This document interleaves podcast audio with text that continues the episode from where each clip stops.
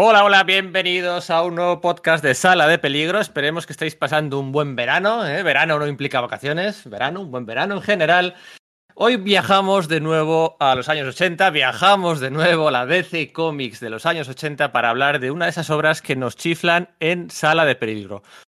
Una obra que mm, en su día fue muy relevante, en los 90 también, a principios de los 2000, me acuerdo, cuando llega Planeta, empieza a publicar absolutes y tal, pues tiene que ser de esta obra, pero luego es cierto que con el paso del tiempo ha perdido seguidores, ha perdido, bueno, cierta magia, nunca mejor dicho, y aquí estamos para reivindicar Camelot 3000, la obra, magnífica obra de Mike Barr y de Brian Boland, publicada entre el 82 y el 85. Tardó tres años en publicarse, hace ya 36 años, ¿eh? toda una vida. Para, para, algunos como yo, literalmente. Eh, para hablar de Camelo 3000 está aquí mi hermano Sergio. Eh, Sergio, ¿sabes que, ¿sabes que cuando decimos esto de mi hermano, hay gente que el otro me preguntó por, por, por Twitter, me manda un mensaje, me dice, oye, ¿de verdad sois hermanos? Sergio Aguirre, muy buenas. Muy buenas. Pues sí, vamos, a mí, de hecho, también nos han, me han hecho preguntas variadas sobre nuestro parentesco, bueno, incluso amigos cercanos míos, o sea, incluso compañeros de piso míos me han dicho, oye, pero espérate, ¿cuál es exactamente vuestra, vuestra relación familiar? ¿no? Y claro, pues te, te ríes, te ríes con la jugada, pero bueno, claro, supongo que, que se siente esa dices ahí tan, natural que, que queda el pego, ¿no? Sí, sí, sí, sí. Camelo 3000. Camelo 3000, pues, ¿qué te voy a decir? Uno de mis TVOs favoritos. Y el TVO donde descubría al que al final es mi dibujante favorito, ¿no? O sea, que me puedo poner como, como me ponga, por supuesto que hay, o sea, decir, puedo hacer mis, mis, mis tops y, y, lo de siempre, ya, ya sabes cómo soy, que las posiciones van variando y tal, pero hay un puesto cero, eh, que va por encima de todos, que siempre es Brian Boland, ¿no? Y aquí es donde le conocí, así que, pues de mis temas favoritos, ¿qué, ¿qué, puedo decir? Bueno, ya iremos desarrollando, ¿no? Ah. Eso, ya vamos a hablar de todo, vamos a hablar de, pues eso, de, de, de DC Comics, vamos a hablar de Inglaterra, y vamos a hablar de Maradona, y vamos a hablar de, bueno, vamos a hablar de todo. Eh, nos acompaña hoy, nos hace especial ilusión, muchísima ilusión, pues una persona que ha estado metida en todos los radios de la rueda de la industria del cómic, casi casi me apuras, divulgador, distribuidor, ahora está trabajando para FC Ediciones y bueno, sobre todo es eh, un buen amigo y el presidente del club de fans de Camelot 3000, Alberto Benavente. Muy buenas, Alberto. Buenísimos, buenísimos días, iba a decir noches, pero todavía no.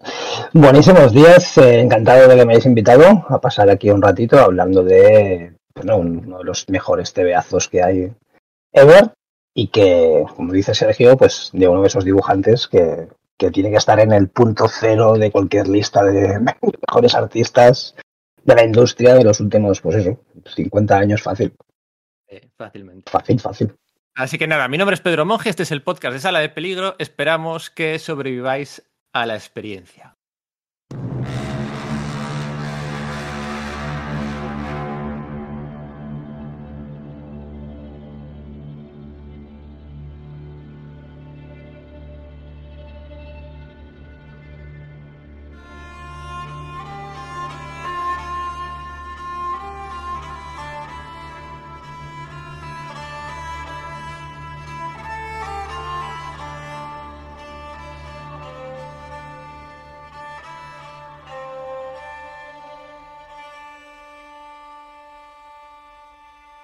Venga, la primera cortita y al pie, sencilla.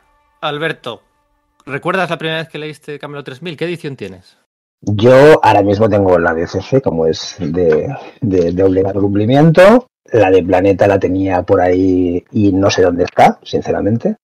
Ha habido, ha habido algún amigo mío que si me está escuchando, hola, eh, tienes una edición planeta mía desde hace no sé cuántos años, no pasa nada, te la puedes quedar, disfrútala, recórtala, hazte una carpeta, la que empezamos a leer la gente como yo, que somos los chicos jóvenes de cuarenta y pocos, pues lo más seguro que la de cinco y particularmente la de 5 que venían aquellos retapados fantásticos con lomito amarillo, sin ningún tipo de nomenclatura, simplemente con el lomo amarillo a pelo, donde venían aquellos que luego lo he mirado ahora, estos días, y resulta que eran nueve números de 36 páginas, encajonaban ahí los, los, los, los 12 números de la serie, que me parece todavía flipante, pero es aquello que se, que se hacía en aquella época de encajonar periodo y medio en, cada número para, me imagino que para abaratar costes o vete a saber por qué. Pero sí, sí, la de 5, claro. Yo la, la, misma, pero. Y tengo esa, pero lo veo y subo porque yo cuando la leí fue pues con la grapa, según salía, pues eso, mes a mes, ¿no? O sea, yo me leí el número uno de, de, cinco en grapa y flipé, me gustó mucho, pensé que, bueno, pues que estaba ahí viendo una especie como de, de TV de superhéroes, ¿no? Por el aspecto, el diseño de los personajes era un poco lo que parecía, ¿no?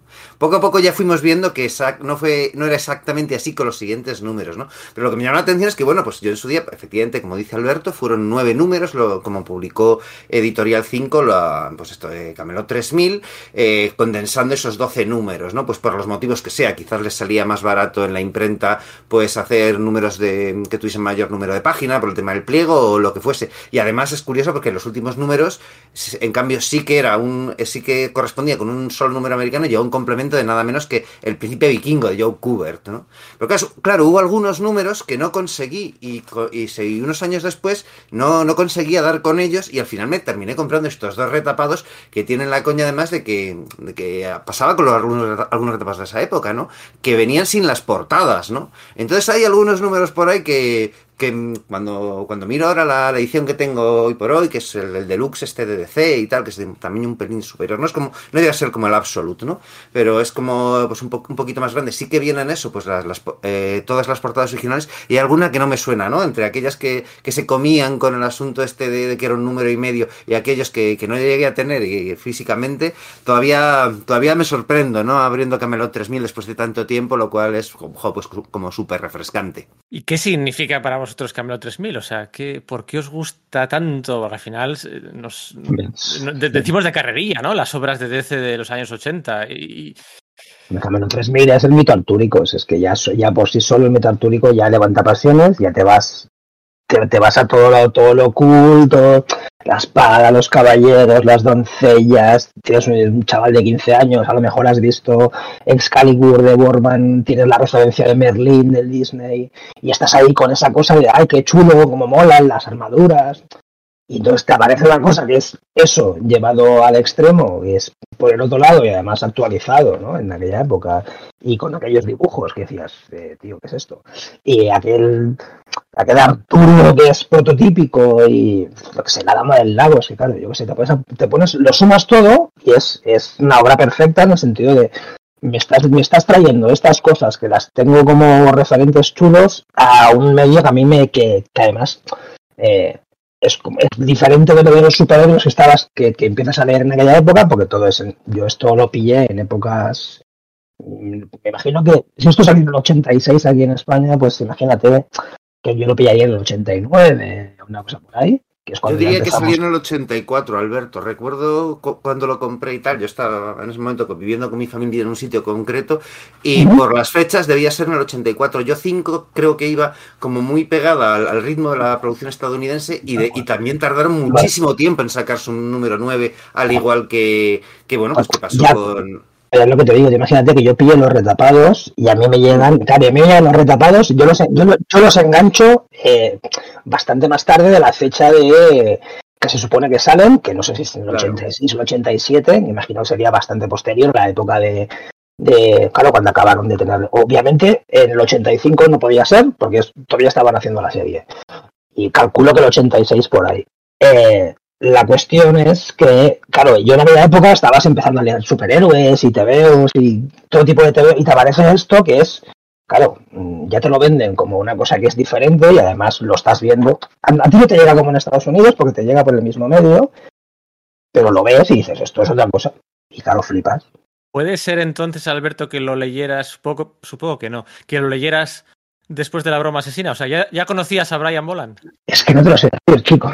Claro, es que me pilla, es que, es que me, pilla, claro, en aquella época es, es, claro, es que tú imagínate que en aquella época es, eh, yo me acuerdo perfectamente, Salón del Cómic del 88 de Barcelona, y entonces tengo, tengo una referencia de, yo, no teníamos un duro, o sea, es decir, éramos chavales jóvenes con la semanada como pudiera tener cualquier chaval de ahora, y lo que pillabas era lo que, lo que rascabas de kiosco, no había, era incipiente librerías especializadas, y si había alguna era norma, pero era muy incipiente, Digo alguna, a lo antifaz o tal, pero en aquellos, el, el acceder al TVO era, eh, para chavales de nuestra época, era kiosco puro y duro, y la distribución era como era, que sí, que había veces que eran continuados, pero muchas veces era errática, como ha sido siempre, hasta que han dejado de distribuirse en kiosco. Lo mismo que decía Sergio, dice, yo no me leí todos los números seguidos porque entre que habían entre que entre que no salían mensualmente y entre que la distribución no era la, no era la perfecta, yo qué sé decir, si esto me lo leí, a lo mejor, claro, pues el, pues es que no, te sé decir, no te sé decir. Pero bueno, seguramente cercano, pero claro, entonces, aquellos números prestigio, aquellas cosas, hasta bastante más avanzado. A lo mejor tenía dos, tres años más, incluso hasta los 17, una cosa así, no tenía una cosa como con más cara y ojos, pero ahora te hablo, sí, al palo lo que dices, vete a saber. Y para ti, Sergio, la patata, que, o sea, tú Camelo 3000 y lo primero que te viene a la cabeza, ¿qué es? ¿Te mola por los mitos artúricos por, o por otras cosas? Sí, también por los mitos artúricos, claro. Entonces que piénsalo, ¿no? Es decir, cuando sale, claro, Alberto ya sabía que era algo distinto porque lo veía en otro formato, pero yo no. Cinco publicitaba Camelot 3000 en una página de, publicidad junto con los nuevos Titanes y con eh, Flash, ¿sabes? Y bueno, también con Atari Force, pero claro, es que pensabas que Atari Force era el mismo tipo de TV. Tú eras un niño y te ponías a comprar, ¿no? Y de repente encontrabas una cosa que parecía que era un TV de superhéroes en el que estaba volcado pues al loro, eso sí, los, los mitos artúricos que me gustaban un montón, o sea, es que es eso, ya había salido pues el Excalibur de John Borman y tal, que yo a pesar de que era muy pequeño, pues vi y me quedé súper impactado porque era una película muy bestial, pero me fascinó. Pero también hay algunos elementos pues no sé, en plan Star Wars, quiero decir, ¿no? Que era, digamos, la, la, la, referencia que tenías como era niño, cuando eras niño de respecto a, pues, a la ciencia ficción, pues más aventurera, ¿no? Claro, mezclar todo eso es que era una barbaridad. Además, al poco descubrí Dreadstar, que también me recordaba un poco por el rollo, no sé, el escenario de ciencia ficción, espada. Sí, sí. Eh, ahí haciendo lo mismo. un, mago, un, mago, al lado de un tipo barbudo con una espada. Pues no sé, esas. Entonces, todo eso me. No sé, me, me, atrapó, me atrapó mucho. Y luego está el tema ese de que yo fui descubriendo poco a poco que no era un porque decías, bueno, pues es un TV de superhéroes en el futuro, ¿no? Además, quizás es una de las críticas que se puede hacer a los diseños de Brian Boland, por chulos que sean, que lo son y muchísimo, que es que parece, el, Rey Arturo, según resucita, pues parece un superhéroe, ¿no? Más que un traje medieval lo que, lo que lleva. Entonces, poco a poco, según iban pasando los números, según empezaban a darse las bajas, las infidelidades, los desnudos frontales, las decapitaciones y demás barbaridades, ibas diciendo, espera, esto esto no es como leer Los Vengadores, no sé cómo decirte. Y claro, pues sí, te cautiva, siendo un, pues un niño que, que, empiezas a, ser más mayor, tener una, lectura, digamos, más, más intensa, más, eh, pues más con, ese, con ese morbo que te llama, no, no, esto es más para adultos. Pues claro, sí, sí, claro, me, me cautivó. Y es un TVO que a día de hoy me sigue cautivando. Cada vez que lo leo, vuelvo a ser aquel crío que estaba leyendo esos tebeos. Entonces me resulta muy difícil tener pensamiento crítico sobre esta obra porque la, adoro de, lleno. A pesar de que pueda haber algunos resquicios y tal por ahí, eh, en esta, no sé, trato de no ser así, pero con esta no, lo consigo. No lo consigo, me flipa. Para la gente que no lo sepa, ¿no? Bueno, una súper breve explicación, ¿no? Camelo 3000 es una maxiserie de 12 números, la primera maxiserie de la historia de DC Comics, en la que, bueno, eh, se narra la resurrección del rey Arturo y de parte de los caballeros de la Mesa Redonda en el año 3000, ¿no? Para salvar a la Tierra, liderarla eh, contra una invasión extraterrestre en la que, spoilers, evidentemente, eh, está detrás Morgana Le Fay, ¿no? Y un poquito, un poquito es la descripción general, ¿no? Y luego, pues... Spoilers del número 2, que tampoco, a ver si me entiendes. Tampoco, después, después, de 40 años o 30 años, vamos a poner a hacer un spoiler, no pasa nada. Hombre. Eso es. Lo que tampoco es spoiler es que es una obra que pues tiene al primer personaje transexual de DC Comics, incluye lesbianismo, incesto y otras tantas cosas que salieron publicadas en cómic porque no llevaba el sello del Comics Code eh, era el primer producto de DC Comics para el mercado directo estadounidense, muy incipiente por aquel entonces. La primera obra de DC Comics que salía, que no salía en kioscos, que salía solo en librerías especializadas y por eso no, tuvo por qué salir con el Comics Code. Y eh, la primera obra de DC Comics que salía con el papel Baxter aquel Um, de mayor calidad y de mayor factura y de mayor y de mayor precio. Transparentaba, Sí, eso era un poco una de las cosas que, te llamaba la atención de ese TVO, ¿no? Porque eh, estabas acostumbrado a ver los TVOs de, DC hasta ese momento, eh, publicados por Bruguera con su color plano, que se estaba totalmente alterado y tal, pero cuando P5 empieza a publicar ya ves que no, espera, es que estos también tienen color a puntitos, ¿no? Como, como los de Vértice y los de Forum, pero con Camelot 3000 no, y era raro, ¿no? Porque efectivamente estaba impreso en un papel de mayor calidad con mejores, mm, eh, también eso, con procesos de una calidad mucho mayor, y eso incluso por lo visto les llevó a varios problemas porque la, la publicidad que se insertaba en los cómics norteamericanos, ¿no? Era la, la, la misma que, que había en el resto de cómics normales. Entonces, por lo visto, los, los, los fotolitos o lo que fuese que utilizaban para las páginas de, de, de, de- de esa publicidad quedaban peor con ese, con ese proceso de mayor calidad Correcto. impreso en, las pa- en el papel Baxter. Correcto, sí, sí, no, no, sí, sí. Bueno, Pedro, pero tú no has contado qué es lo que te llama de esta obra. O sea, hemos contado nosotros, pero tú no. Bueno, yo he de confesar que he leído Camelot 3000 por primera vez hoy. Eh, ¿Qué dices? Sí, muchas veces. Venga, muchas veces ele- sí, Hasta, sí. hasta aquí, hasta aquí el programa, señores y señores. Elegimos, elegimos temas muchas veces para obligarnos, para obligarnos a rellenar huecos. Y yo he leído hoy Camilo 3000 y vengo, vengo con un ojo un poco más crítico quizás que, que el vuestro, ¿no? Más movido por la nostalgia. Y quiero haceros algunas preguntas mm, por ese motivo, ¿no? Madre, madre mía. Eh, Madre ¿qué, mía. qué diferencia hay? O sea, que realmente que Mike Barr elige situar la acción, ¿no? Resucitar o revivir o barra lo que quieras al rey Arturo en el año 3000. Pero, pero A, no dedica nada de tiempo a lo que es la ciencia ficción, el, el situar las- el entorno sociopolítico del año 3000, ¿no? No, no dedica tiempo a ese, a, a ese apartado del año 3000. ¿Por qué no elige, para lo, para lo que hace, por qué no elige el año 2000 o el año 1982? O sea, realmente no es tirarse un poco un disparo en el pie eligiendo el año 3000 y luego no mm, no moviéndose, no explorando eso, ¿no? ¿No, no, no os parece un poquito A mi entender, yo no sé tú, Sergio, a mi entender, él se turboflipa y dice el año 3000, esto mola mogollonaco más que el año 2000, que está a la vuelta de la esquina, como diciendo, no es lo mismo decir, ¡buah! Camelot 2000 y Sí, plantear subimos una- el día al, al 12, ¿no? Claro, al 12, claro, decía, tío, que voy a meter naves espaciales y todavía no tenemos ni coches voladores ni casas en los árboles de esas que se- sean autosuficientes que nos vendían en la revista Quest.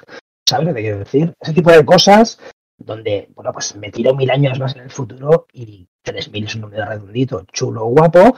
Y luego, lo hemos argumentado antes eh, fuera de micro, pero es verdad que el tío lo que hace es, lo pongo en el futuro, pero luego voy contando lo que pasa en la sociedad actual, aprovechando los tropos de, toda la, de todos los métodos artúricos, pero con elementos de la actualidad para él de 1982 en adelante, sobre todo claro, en 1982 es cuando el tío eh, adapta su guion original que tenía ahí, ahí anclado desde hacía bastante tiempo, que supongo que hablaremos de eso más tarde, pero que el tío era un flipado de, de Arturo también, pero con todas las letras, y en su momento, pues como todos de pequeñitos jóvenes que nos flipamos y hacemos guiones o estructuras eh, de lo que sea, ay, mira, voy a hacer una historia de terror o lo que sea, tío se hizo una historia eh, de Arturo y dijo, wow, wow, va a ser la hostia, y dijo, bueno, pues espera un momento, esto no me lo... Con el tiempo lo fue, lo fue puliendo tal y cual, lo fue presentando a sitios, pero hasta que, y bueno, de te lo publico, bueno, pues ahora vamos a pulir esto. Claro, le viene un editor con dos, con dos ojos y le dice, este nombre no, tenía Pendragón, no era el nombre original. Y dice, Eso es. Dice, bueno, mola bastante, pero, tío, Camelot 3000. O sea, ti te viene Lane Wayne y te dice, mira, pavo, yo he hecho Lobezno, ¿vale? Me lo he inventado yo. Tengo aquí la cosa del pantano, tengo aquí un montón de cosas, tú, tú te veo, se va a llamar Camelot 3000. Pues Camelot 3000 y para adelante. el editor Pues- de Watchmen también. Eso Claro, es, claro. Un poco después editaría Watchmen, ¿no? Pero a mí me parece bastante plausible, ¿no? Porque Barr, de hecho, lo reconoce. Dice que hubo mucho del, del proceso de creación de Camelot 3000, incluido el elegir a Brian Boland para, como dibujante, que, que no queda en sus manos, ¿no? Sino del, como parte el- que era parte claro, del, claro. del- del departamento de marketing y tal, muchas de las selecciones. Así que lo que dices no me parece ninguna tontería. un editor, un editor que te dice, oye, mira, yo tengo esto y vale, te lo vamos a sacar. Y dice, bueno, y ahora, pues como un editor, como un productor musical, como un productor de cine, lo que sea, que te dice, mira, tú tienes esto, para yo creo que para tal, esto se va a hacer mejor de esta manera o de la otra. Y lo que comentabas antes en los anuncios, pues es lo exactamente lo mismo. Si en el TV aquel eh, eh, se publicaban anuncios de cierta forma, yo creo que en aquel momento también hubo una cierta coña con que esto a posteriori es verdad que se comentó en su momento. eh, estoy hablando ahora, estoy, estoy cambiando tiempos, ¿eh? pero es verdad que me acuerdo que se decía en su momento que le jodían a bola los anuncios en medio de las páginas de los TVOs porque no sabía cuál iba a ser el, el giro de página y que iba a aparecer y que no iba a aparecer. Pues ese tipo de cosas, imagino que a la larga los editores iban cambiándolas o iban modificando para que hubieran esas, tipas, esas típicas cositas que son cosas de, o de publicación por un lado, pero de, editor- de editorial por otro. Y el tema de Camelot 3000, el tío se va al 3000 para, para turbo fliparse, pero en realidad, Lo que pasa es que luego lo aprovecha, yo creo. porque- claro, porque na- nave- naves, naves espaciales, ¿quién tú quiere meter? Sí, Naves espaciales, a lo que planetas, todo, a lo que voy sobre todo es a que en ese, a esa altura de los 80 todavía nos creíamos que en el año 2000 lo mismo sí que había coches voladores, te lo aseguro, Sí. yo prefiero... Eh, no sé, 1900 1982 es el año siguiente de El Retorno del Jedi. claro, y, ¿vale? o sea, ya está. No, no hay que Claro, decir y, Blade Runner se estrena más o menos por ahí, entonces sí que pensabas Claro. eso. Entonces es verdad que cuando yo era pequeño, el rollo este de fuera en el año 3000 me chirriaba un poco, ¿no? En plan de, jo, es demasiado lejos y las cosas son demasiado parecidas a nuestra sociedad como niño, ¿no?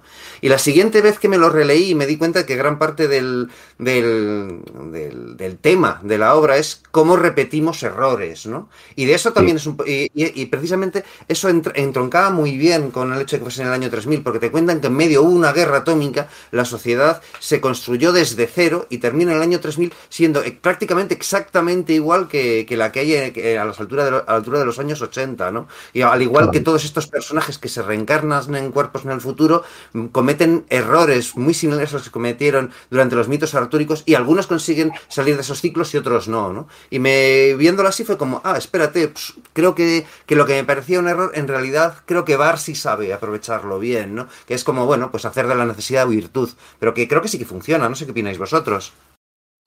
A mí me funciona entero. De pe a pa. Pues lo anacrónico de, de las cosas antiguas dentro de una modernidad siempre mola, siempre funciona. En cualquier ficción, si se hace con cierto, con cierto gusto, y aquí el gusto se llama Brian Bolan, así me entiendes. Y claro, y funciona, funciona como un tiro, si es que no, no tiene. cualquier versión de cualquier versión de, de, de Arturo eh, moderna, eh, por poco que sea, te va a molar cualquiera, hasta la última que vine, la vi hace un par de semanas, El niño que quiso ser rey, del John Cornish, que es, es el mito artúrico en la sociedad moderna actual, para como un cuento como para críos o para adolescentes de, yo qué sé, 14, 17.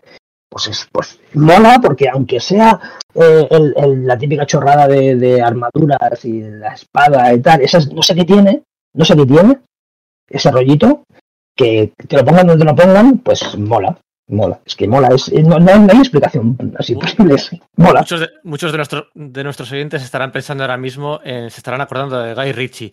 Em, bueno, eh, Perdón, perdón un momento, mola.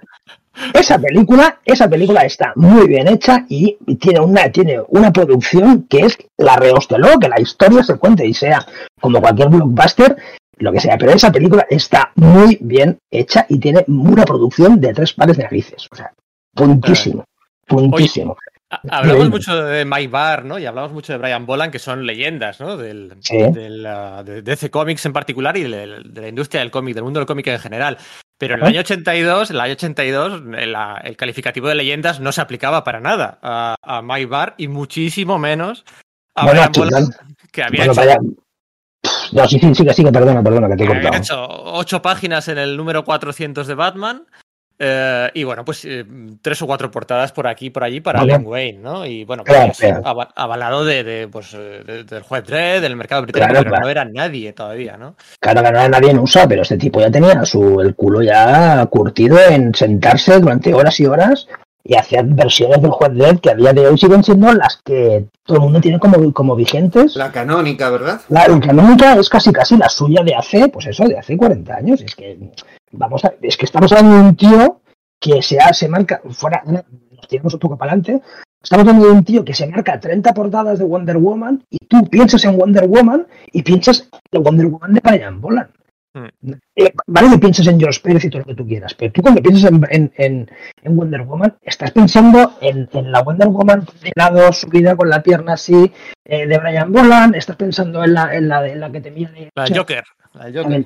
también, no, pero está pensando en un tío que te, que te hace cosas que son, que perduran en la historia y aunque, aunque no estuviera tan curtido en el mercado USA, el mercado británico tiene el culo pelado de sacar eh, autores de todo tipo y obviamente este señor era ya, era, no digo que era, que era, pero bueno, fíjate cómo sería que hasta cuando, el, cuando, cuando hay una anécdota que es buenísima, que la explica el, el propio Mike Barr en la intro del, del tomo de, de Camelot 3000 que te hemos publicado en FC, que es el eh, que le dice, bueno, dice, yo tengo aquí 12 caballeros, tal y cual, pim pam, y le dice Brian Bolan, oye, ¿y si ponemos 6?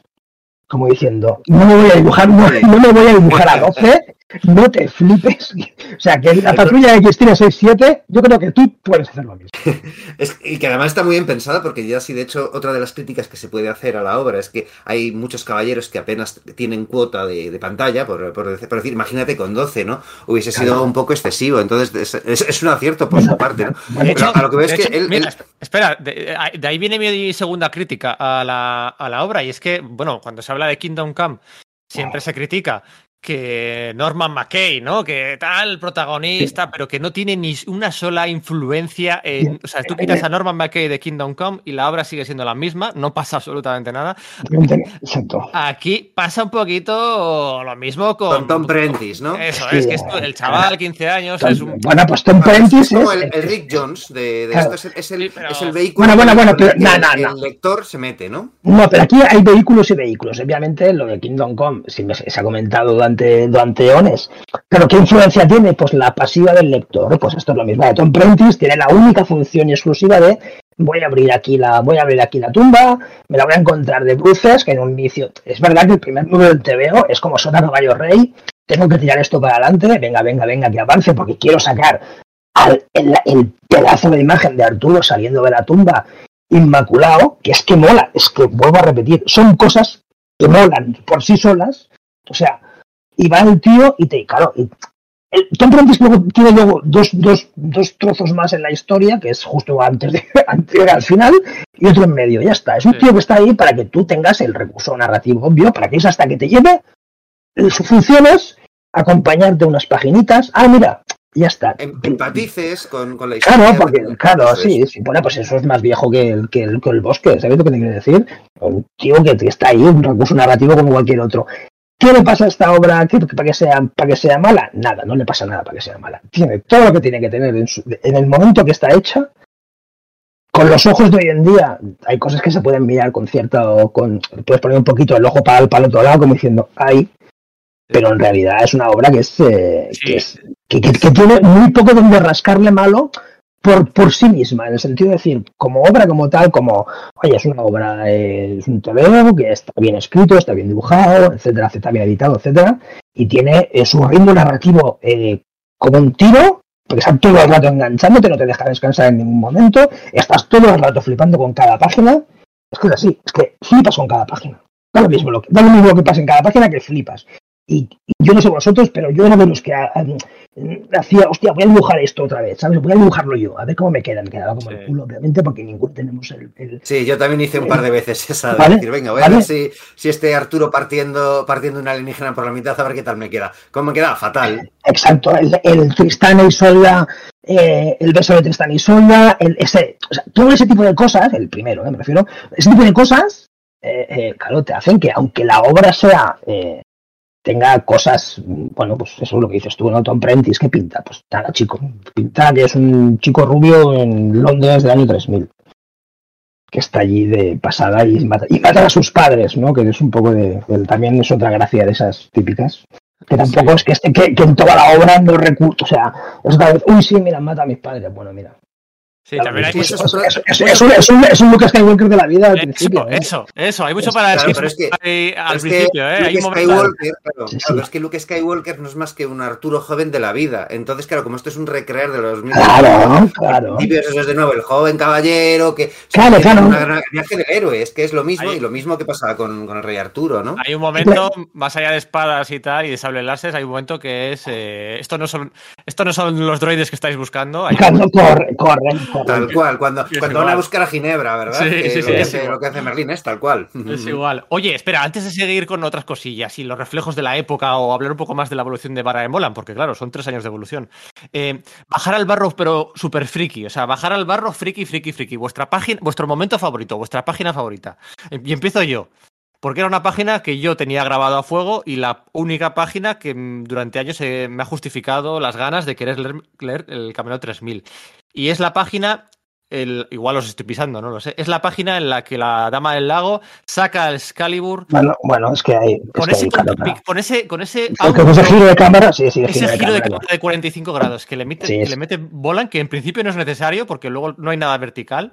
Con, con Merlín, Tom y Arturo de fondo y la- el, el antebrazo y la espada, esa página, esa Claro. página que es un icono, ¿sabes? Es, es Claro, no, no, pero es que, es, que- es que eh, ahí, mira, eh, no lo he sacado antes porque es lo típico, pero la, la imagen de la espada saliendo, saliendo de cualquier eh, eh, body of water on England, que es, que es- ese, ese es el rollo, que luego aquí se lo mea un poco eh, el Mike, pero bueno. O sea, el lago, dice que puede ir a cualquier, a cualquier parte de, a cualquier parte de, Allí donde haya agua, ¿no? en, en Inglaterra, no sé si es en Inglaterra, ahora mismo, claro, estamos, en esa cosa que es toda la mitología artúrica y el tío reconoce que coge lo que le, lo que le rota, que luego, a- mi, mini spoiler alert, al final, del, al final de la historia usa eso para irse a otro lado, pero bueno, ya lo mismo. Sí. Eh, el- el- el- el- la dama del lago, la espada, en cualquier versión de Excalibur, en cualquier versión de, la- de- de los mitos artúricos, es la imagen. O sea, no hay otra. Tú puedes decir que Merlín, que si Stonehenge, que si los caballeros en la mesa, que la dama del lago con la espada. Si la saca, como si la coge. Es que es una cosa que es. Es, es eso, es sobrenatural, es esa cosa que es. Eso es magia, ¿sabes? Eso es. No hay nada y de repente hay una mano ahí de una tía con un enfundado ahí de, de, escamas que vete a saber. Es que es la hostia, o sea, es que es guapísimo. Y claro, Brian Boland lo hace ahí y que es lo que dice Pedro, dice, final con el girito ese que lo lleva a la esquina de la página, ¿sabes? La espada la clava en la esquina de la página, casi como quien dice que estás todo el rato y hostia, qué guapo. Y ya está. Luego al final dice, mola, mola mucho cómo resuelve esa imagen luego, porque dices, vale, la siguiente es una, son tres viñetas de, la nada de, venga, va, te voy a dar las patas. Ah, no. O sea, mola mucho ese, ese rollo. Y luego te pone otra imagen guapa justo después, que es que está la espada con, en, en el yunque ahí en Naciones Unidas. Claro, es que da lo mismo lo que hagas. Es la imagen de la espada en el, empuñada. Y en cualquier versión, ya te digo, yo te puedo, claro, es que la de, claro, ahora me voy a la de Dorman, pero es que es, claro, Es que es muy parecida, ¿verdad? es que es muy parecida, de claro, pero, la, pero la de Borman tiene el brilli brilli, ese que le mete el, el, el fil- el filtro ese, la gasa esa de San Montiel. Para, para ¿sabes? hacerlo bucólico ¿Sabes? legendario, ¿Sabes? ¿no? Sí, sí, ¿sabes, sabes esta cosa? Pues la tiene ahí, Sí. claro, que pues es que además tiene eso, pero es que en cualquier versión que hagas, es que queda bien, porque es una, es que es una, es un flipote. Hasta en la cosa esta que van a hacer ahora de que está haciendo en Netflix ahora, que está haciendo lo de Miller. ¿Cómo, cómo se llama esto? Ah, Ahora me lo voy a perder, voy a divagar. No divago, ya lo- luego lo sacaremos, si no. Cur- Cursed. Cursed. Exacto, el Cursed, sí, que, la, que es la historia como si fuera que se inventa que al final ella será la dama del lago, digamos. Sí. Pues es ese rollo. A mí la imagen que más me mola de todo el de este, tengo que decir que es la de Arturo, la- ya lo he dicho antes, que es la de Arturo saliendo de la tumba. Yo no puedo, yo. mm, Me, me- me pone tanto esa imagen, me, me- supone tanto. El, el- mi boca, cuando yo leo este TV es esa imagen. O sea, es eso, es, ese es Arturo, sale de la tumba, impoluto, como diciendo, hey, pavo, ¿tú qué haces aquí? ¿Sabes? O sea, como diciendo, es que mola. O sea, es, con cosas de, de, de, de, ser guays. Y claro, está el rollo de Arturo, eh, eh, el rollo ese de que aparecerá cuando Inglaterra más lo necesite. Y claro, es ese rollo y sale un tío así, tal cual, ¿cómo mola? Pues esa es la imagen, para mí esa es la imagen. Luego hay 100.000 en todo el TVO, ¿eh? Que vuelvo a decir, pero para mí esa es la imagen. Yo, claro, tengo que decir que sí a todo lo que ha dicho Alberto, porque son flipantes, pero quizás si ahora tuviese, ahora mismo tuviese que, ahora que le he echado una, una, una lectura en una relectura en diagonal, bueno, ya os digo, me lo leí pues, pues, un montón de veces, y la primer- primera sobre todo fue con, con mucho ahínco, ¿no? Pero la verdad es que hay otra que a mí me deja flipado, que es, y es hacia el final, ¿no? Que es el momento en que en que utilizan el cuerpo de Mordred enfundado en la armadura grial para liberar a, Merlín, ¿no? Esa Oh. imagen de Merlín así a lo grande, mientras todo revienta el esqueleto del tipo ahí desintegrándose como diciendo, vale, se aca- acaban de cambiar las tornas, a mí me parece que también es está lleno, ¿no? Pero ahora mismo quizás eso es un poco la, la que me viene iconográficamente, por deciros algo, ¿no? Pues es que está, está llena, ¿no? Desde el rey Arturo partiendo el ala de una de las naves cuando atacan Nuevo Camelot. Oh, sí. claro, también, también, también, también, claro, es que mola todo. O, o, a Percival cuando hace su momento de Hulk en esa misma batalla, coge eh, un, un, un, peñasco enorme y hacia atrás lo lanza y revienta otra de las naves también. Se me está poniendo los pelos de punta según lo digo, me cago en la leche. Sí, sí, es que es un TBR, es que es un TBR. Es un TBR en todo. Tiene pocas splash pages, pero las que tiene son todas icónicas. Yo creo que todas las que hemos dicho. ¿no? Bueno, tiene... sí, pero tiene pocas splash pages, pero sí lo que tiene, fíjate tú, es mucho eh, eh, superposición de viñetas. Ese, ese rollo de salirse de la viñeta todo el rato, que eso que lo hace como más dinámico y eso lo hace varias veces. Además, lo hace de forma recurrente, que no es una cosa que solo sepa en un número. Y está guay, o sea, está guay porque se sale el tío de... de, de, de no tengo que tener ningún tipo de, de cortapisas, pues eh, muchas veces lo que hacen es salirse, aunque que está muy encuadrado, pero hay, hay innumerables situaciones en las que el, la viñeta sale, hace ese efecto de salirse de la página, ¿no? Mm. Que, que, para mí en aquel entonces era como de joder, tío, pues esto es la hostia, ¿cómo estamos? Todo, claro, todo es, parece que se sale no solo de la viñeta, sino de la página. Que claro, claro, es que, sobre el lector. Es, que todo es así, es que es todo así. Es el TVO que todo es así. Es un. Es, no, no, bueno, es que no sé, no puedo decirlo más veces. Es que es molante en todos los lados. Voy a decirlo, voy a repetirlo muchas veces, lo siento. Pero eso de que mola es que mola un montón. Es así.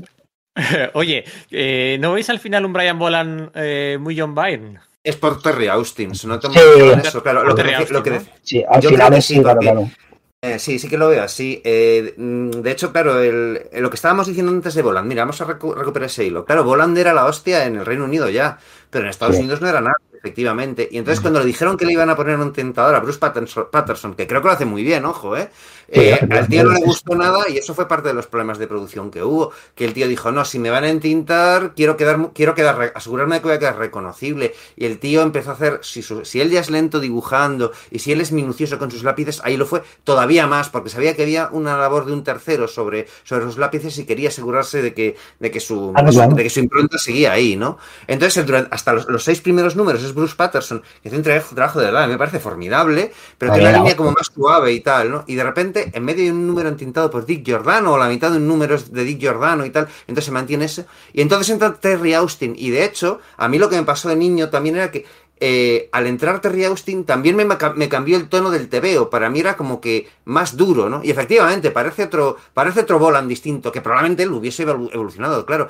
Eh, los este tipo de cosas hizo que el retraso de, de, aparición de este número fuese bestial, porque empezó siendo mensual, luego lo pasaron, no sé si trimestral, y entre el penúltimo y el último número, no sé si pasaron nueve meses o algo por el estilo. Sí, sí, de hecho, yo cuando, eh, claro, cuando lo que decía, ¿no? En, eh, yo creo que cinco iba con la, con la publicación bastante pegada a la del original, y recuerdo que en el número 8 de Camelot 3000, de repente el número 9 no salió, y yo pensé, claro, como no había ninguna comunicación por parte del lector con 5, no había correo de lectores ni nada por el estilo, pensaba que la serie se había cancelado. Entonces, cuando apareció el último número, o sea, como que corría él con pues con auténtica avidez porque, porque hacía mucho que pensaba que eso no se iba a publicar y necesitaba ver ese final. Y sí, sí estoy contigo en que probablemente hay algo de Berna ahí, pues sí, claro. Y a su vez también, cuando ves a la parte de Patterson, a mí me ha parecido ver eh, algo de otro autor que también trabajó con Mike Barr, ¿no? Que es eh, Adam Hughes, ¿no? Parece una relación muy rara de hacer, pero eh, ese, ese Brian Boland mucho más, ¿cómo decirlo?, de línea mucho más elástica y tal, sí que me recuerda en algún punto al Adam Hughes eh, primerizo, no sé cómo, cómo, lo veréis. Sí, no, no, todo lo que decís es correcto, los dos, y además el tema de, claro, yo también achacaba en su momento, luego ya con el tiempo, claro, cuando ya empiezas a, a saber de TVs o a, o a informarte un poco más, cuando ya eres mayorcito, pero yo achacaba toda aquella dureza a que la obra en sí, la segunda parte de la obra, era bastante más dura, o era más seria, o se, o se convertía... Claro, sí, ya te digo que yo sentí lo mismo, y luego... Se, se, pues, se, convertía, sí, sí, se convertía más en, hostia, ya se empezaban a cerrar tramas, o a hacer, o, o, a, o a hacer giros todavía como muy chungos. Yo todavía, yo, una de las cosas que más que tengo todavía en la memoria es la escena aquella de eh, esto es claro, esto es segunda parte del creo que segunda parte, ahora, ahora ves, ahora igual me hago quedar mal de a mí mismo, que es aquella de eh, eh, cuando Arturo eh, intenta ahogar a Mordred, si esto es la segunda parte, claro. Claro, de, niño, de bebé, esa cosa de, que el héroe tal, no sé qué, eh, ahoga a un niño porque va a ser el mal encarnado, esa cosa, esa, esa dicotomía, claro, eso entroncado en un TVO, claro, la línea en aquel momento, yo no sé si ahora mismo lo recuerdo mal, pero yo creo que sí, que era como más durita, era como más, más de esto. Es muy duro porque no llegan a decir que va a ser el mal encarnado, ¿no? Lo que dicen es que como es su bastardo, probablemente sea un problema para la sucesión. Sí, Entonces, sí. hay una serie de cosas que quedan sin resolver de, de Camelot 3000, sobre las que igual también se puede discutir, que es que a los malos, a, a Mordred y a, y a Morgan, eh, se les dan algunos momentos de desarrollo de personaje o de cuentan lo suyo para que veas que tienen sus motivos. Pero es que los motivos son tan bestiales que, que te da pena que no lo desarrollen porque está eso. Ese tío en el fondo busca venganza contra Arturo porque a su matrona, para empezar, la violó Tristán, que se... Cor- eh, exacto. Claro, que es un claro, claro, que es que además Tristán de tío es un comediante, ¿sabes? Es un Eso poco, es, o sea, justo, ah, justo, tal cual, que- tal cual. que- Es- que, claro, yo, sí, pues yo me leería esto en la época todo junto. Que, pues yo, yo he no, hecho- es que es eso, que, que no solo mataron a Mordred, hay una montaña de bebés muertos y dices, Eh, hostia, ¿cómo que exacto, ese héroe exacto. hizo esto? Y, Claro, o, claro. por ejemplo, Morgana Le Fay te recuerdan que ella odia al rey Arturo porque es que eh, Uther Pendragon eh, mató a su padre y violó a su madre y de eso, y de eso surge Arturo, ¿no? Bueno, claro, es que- dices, hostia, son unos hijos de puta, pero, pero en el fondo le dejan, eh, te dejan, te dejan pensar, no, es que, perdona, los tíos que estoy considerando como unos héroes, porque el rollo que tiene Arturo en esta, en, en- en esta, en esta serie, es curioso, yo le, a mí que ahí le, que 5 no tradujese el nombre, le llamase Arthur, ¿no? En vez de Arturo, ¿no? Sí. Que mientras que traduce todo el resto de los números. Pues parece un tío como que mogollón de noblote, ¿no? Y hasta simpático, Sí. y con unos do- dejes de sentido del humor. Y claro, vas viendo lo que sí que hice en, en- la Edad. Media, y dices, hola. Entonces quizás eso sea algo, una cosa que queda un poco coja de la obra, ¿no? El- los ciclos de, los propios villanos que se, que se intuyen, pero con lo que dejan caer no, no, quedan, no acaban de quedar desarrollados. La Sí, sí. justificación moral que tienen para, para odiar Claro, claro. lo que hacen, ¿no? Correcto, ya, pero como ya vamos con, con una cosa dada, que es, re- re- vuelvo a lo mismo, ¿eh? pero como vamos con el rollo del mito artúrico, donde tú ya asumes que el malo es el malo y el bueno es el bueno, por más cosas malas que haya hecho, como que eso como lo dejas un poco como, me da igual, es malo, Morgana es mala por mil cosas y el Mordred es malo por otras mil cosas, pero en el fondo los buenos son los que a mí me han presentado como buenos. ¿no? Y al final vas viendo que es lo mismo, o sea, que, que son hijos de puta y todos son igual de egoístas y que, eh, o sea, claro, te pones a mirar eh, el, el nivel de malo de cada uno, ¿qué, qué- qué es peor, no? Que, que, que, lo que hace Morgana ahora para justificar su, su venganza o lo que Sí, hizo... sí, o- o- o- o lo que lo, lo hacen los malos, ma- los malos malos es más tremendo, ¿no? Claro. Te deja un poco ahí como con el aire de, espérate, un par de, Claro. de frases o de escenas más, quizás eh, hubiesen, hubiesen procedido, ¿no? No sé cómo decirte. De arrepentimiento por parte de los que se supone que estás considerando como héroes, de porque precisamente es de eso de lo que habla, como decíamos, de lo que habla de la obra, de eh, los errores que hemos cometido en el pasado, ¿no? Y cada uno que acaba saliendo un poco de su círculo, ¿no? Hay muchos que tardan bastante en darse cuenta, en, en, en darle el giro entero, pero bueno, al final, claro, es que esa es la trama. Hay que dar historias también, hay que hacer llegar todo hasta un hasta el último capítulo, que a veces hay cosas que se alargan en demasía, a lo mejor quizá, pero bueno, que son cosas que no vienen mal para eh, sumar datos, todo el tema de Tristán, soy una tía y tal, como yo soy un hombre tan fuerte. Claro, visto con los ojos de hoy en día, de los mecanistas, de un tío o de un personaje ficticio que se supone que es hiper mega masculino y que luego vemos que además de ser hiper mega masculino, era un era un tío que sí, mucho honor de la tabla red de la mesa redonda, perdón. Pero luego el tío, pues eso, violaba pues, si hacía falta, o vete a saber tú qué, qué otras más majaderías haría. Pero ese tío, todo el viaje que hace durante todo el TVO, eh, yo creo que es únicamente, si me, si me apuras, en la última página de su viaje es cuando el tío finalmente acepta. Sí, del todo. Y es, y es una de las partes más importantes del TV. Bueno, de hecho, a Mike Barr debió ver que le iba tan bien que luego utiliza exactamente esa misma trama para aquel personaje que hizo para el Ultra Brothers, ¿no? Mantra, era lo mismo, un guerrero mítico reencarnado en los tiempos, claro. en este caso en los tiempos modernos, y tenía ese mismo tipo de, de rollos. Y la- yo creo que efectivamente resulta raro leerlo con la perspectiva de hoy, una cosa que Sí.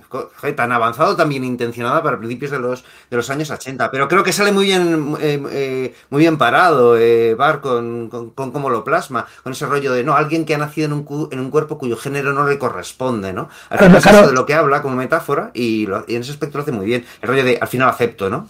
Sí, pero no, no lo, exacto, no lo, no lo. Es que además hay que entender cómo es la obra. O sea, es decir, el, el tío está intentando darle un cambio a un personaje que es X, que es de una forma determinada.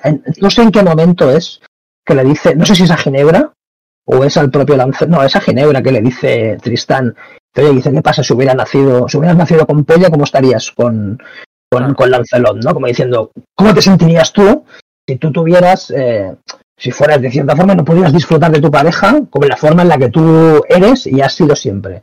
Claro, ese cambio forzado, en este, claro, aquí entramos en el, en el, en el caso del, del personaje de Tristán con la transexualidad que se lleva durante, todo, durante los 12 números, es eh, que el cambio aquí es forzado. Claro, que no es una cosa que se busca o que no es una cosa que. Ah, bueno, mira, yo creo que sería más forzado incluso, o sea, que sería más, más raro incluso que el personaje hubiera cambiado de sexo y de repente dijera, ah, pues bueno, vale, ya está, no pasa nada. O sea, que está bien llevado. hay una cosa que es súper curiosa con eso, que es que él, él es el único que está atormentado por esa situación, porque Isolda lo acepta naturalmente desde el principio. Pero no solo eso, sino que hay un momento en que ellos dos se van pues a un apartamento o algo por el estilo. Sí, sí, Y el taxista que hay por medio lo dice, ay, pobres chicas, estas chicas, pobrecillas, en plan de, eh, están así como tratando de y, y los ve con una simpatía y con mogollón de normalidad, que es de las pocas cosas buenas que, que Bar plasma que sí suceden en ese futuro, ¿no? Igual que, por ejemplo, se ve que Johannesburgo, en el- claro, contextualicemos, en 1982 eh, seguía la política de apartheid en Sudáfrica, ¿no? Y sin embargo, en ese futuro del año 3000, el- la Sudáfrica que te pintan no está gobernada por la, por la, por la minoría blanca, ¿no? Entonces, es- hay un par de cositas en las que sí que cambia, aunque luego todo el escenario eh, pues de política global pues sigue siendo el mismo, ¿no? Pero sí que lo que dice Alberto, de que, de que dice de que se pasa 12 números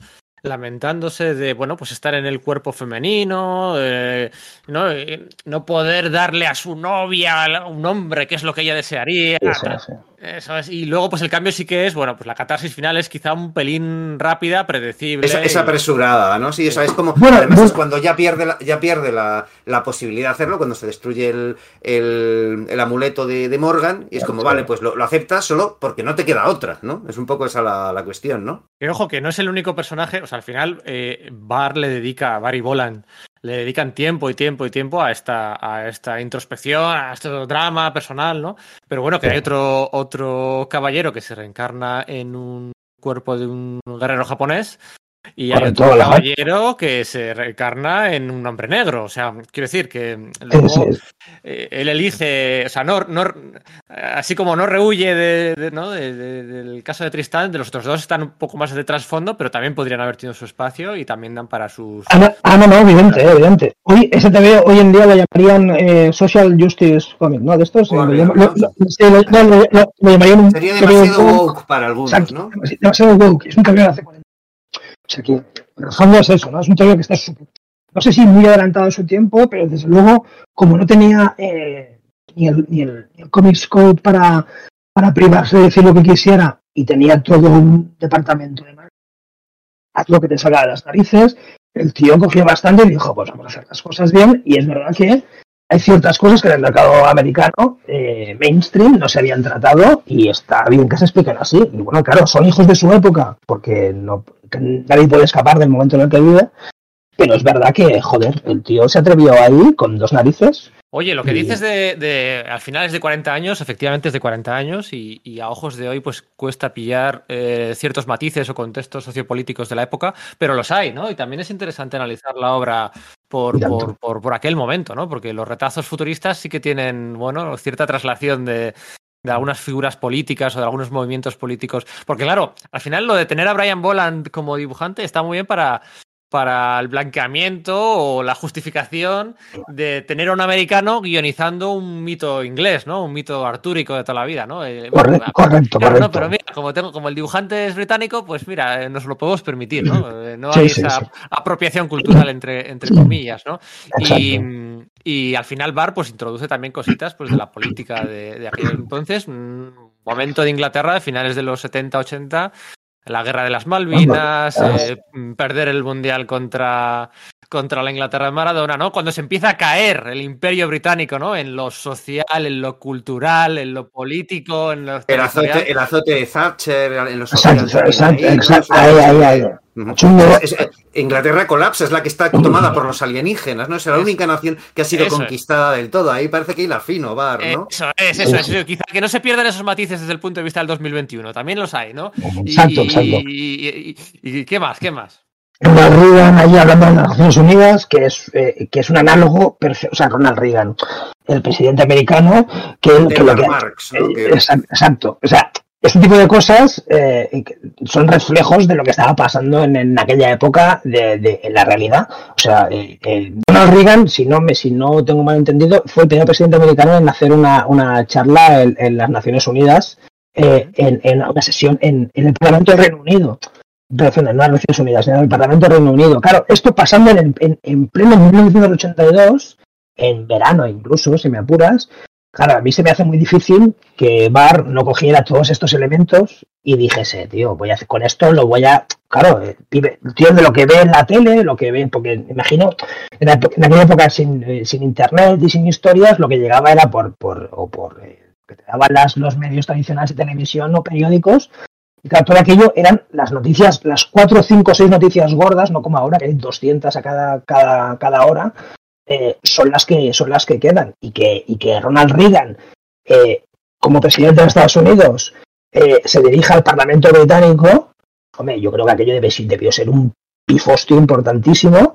También está la guerra del Líbano porque precisamente en Londres se petan disparan o, atacan al, al primer ministro, al ministro de Defensa israelí, o sea, toda la guerra del Líbano, la guerra de las Malvinas, todo esto empieza a pasar una serie de cuestiones que a mí se me hace muy difícil que todo sea visto con los ojos de hoy en día, diciendo, hostia, esto el tío reflejó bastante de estas cosas a su manera, eh, metidas en esta, en esta eh, Bretaña del año 3000, que desde luego no es sino que es, eh, la, que es contemporánea de su Claro, porque esa sociedad futura se supone que, está en el mismo punto en que estaba la, geopolítica del, de, los años 80, ¿no? Del siglo pasado. Es decir, está en los Estados Unidos gobernado por un, por un presidente que va vestido de cowboy, ¿no? Que era un poco el... Claro, Ronald Reagan había sido un actor especializado en westerns. Exacto, exacto, no, no, comunista, hay un bloque comunista soviético y además es que el Premier tiene las mismas facciones que Leonidas Brezhnev que acababa de fallecer en ese momento, ¿no? En África, en África tienes a un tipo que es, que es, un gobernante que, está, que habla de sí mismo en tercera persona, que está totalmente enajenado, un auténtico salvaje, es que le ves y dices, bueno, es que este era Idi Amin, ¿no? Que había muerto hace unos pocos años, ¿no? Tienes a la primera ministra eh, china, que yo creo que esa sí que no tiene equivalente claro, ¿no? Pero sí que, sí que es eso, que te presenta un futuro, que es en el fondo es lo típico de la ciencia ficción, que es hablar del presente, y que, pero que tiene más gracia porque dices, no, es que es, tan alejado que por qué iba a ser igual, ¿no? Pues después porque sí, porque a veces pasa, porque a veces repetimos los mismos errores, ¿no? Que, es lo que les para los personajes, ¿no? Y tanto, y tanto. No, no. Oye, esta obra que. ¡Ay, esto, Alberto, Sergio, Pedro! ¿Cómo están hablando de ella? Qué bien, ¿qué tal? ¿La queréis comprar? Bueno, pues como bien sabéis, en los podcasts de Sala de Peligro siempre recomendamos que hagáis vuestras compras de novedades, de bueno, material antiguo, de todo lo que sale, tropecientas mil novedades que salen cada mes que las compréis, siempre recomendamos en Comics Universal, que es una tienda de Barcelona. Bueno, pues que no estaba abierta cuando se publicó Camelo 3000, pero porque eso ya casi es prehistoria, pero que tiene 26 años de experiencia en el sector, ahí es nada, y que seguramente pues tendrán allí, sí, con un poco de suerte puede que tengan hasta la edición absoluta de, Planeta, pero que vamos, que tendrán la edición de, de ECC Ediciones, Tapadura, a ver, tiene aquí que eh, 30,50. 320 páginas, 30,50, con una portada con Excalibur y con el Rey Arturo. Eh, seguramente la tendrán en Comics Universal, ¿eh? como siempre. Eh, bueno, mira, Sergio y yo no hemos estado. No sé si tú has estado, Sergio, Alberto, han cambiado de local hace poquito. Sí, sí, en plena pandemia cambiaron. Me pasé un par de veces, pero como en, todo este año hemos intentado hacer bondad y, ser prudentes, hemos visitado tiendas de cómics de forma eh, muy, muy puntual. así que nada, si no queréis, no podéis o no tal, pasaros por la tienda, pues como siempre, a partir de los 50 euros. Nada, un par de tomitos de, de, compra, los gastos de envío son gratis en Comics Universal, ¿eh? un, clásico. Ahora, ahora, te voy a decir, de esas 320 páginas, son 300 páginas de Bolan del tirón, o sea, del tirón, en los tres años, que son 300 páginas en, una misma obra luego solo tienen Animal Man. Bolan, el tío se marca 300 páginas con las portadas de una obra eh, que es inmaculada, o sea, porque es que ya llega hasta aquí eh, perfectamente. Y lo, siguiente gordo que tiene es el Animal Man, que también son veintipico números y se marca también no sé cuántas más. Pero en este caso Estamos hablando de que Animal Man solo hace las portadas, que era el gran. Era, era- era- era el gran. No, no, no, eh, con esa. eh, pero- Claro, claro, claro, pero me, pero me refiero que cosa, cosa continuada que haga, continuado, Sí, sí. el tío así, 300 páginas del tirón demoran. 300 páginas. Así, o sea, no se puede vender mejor.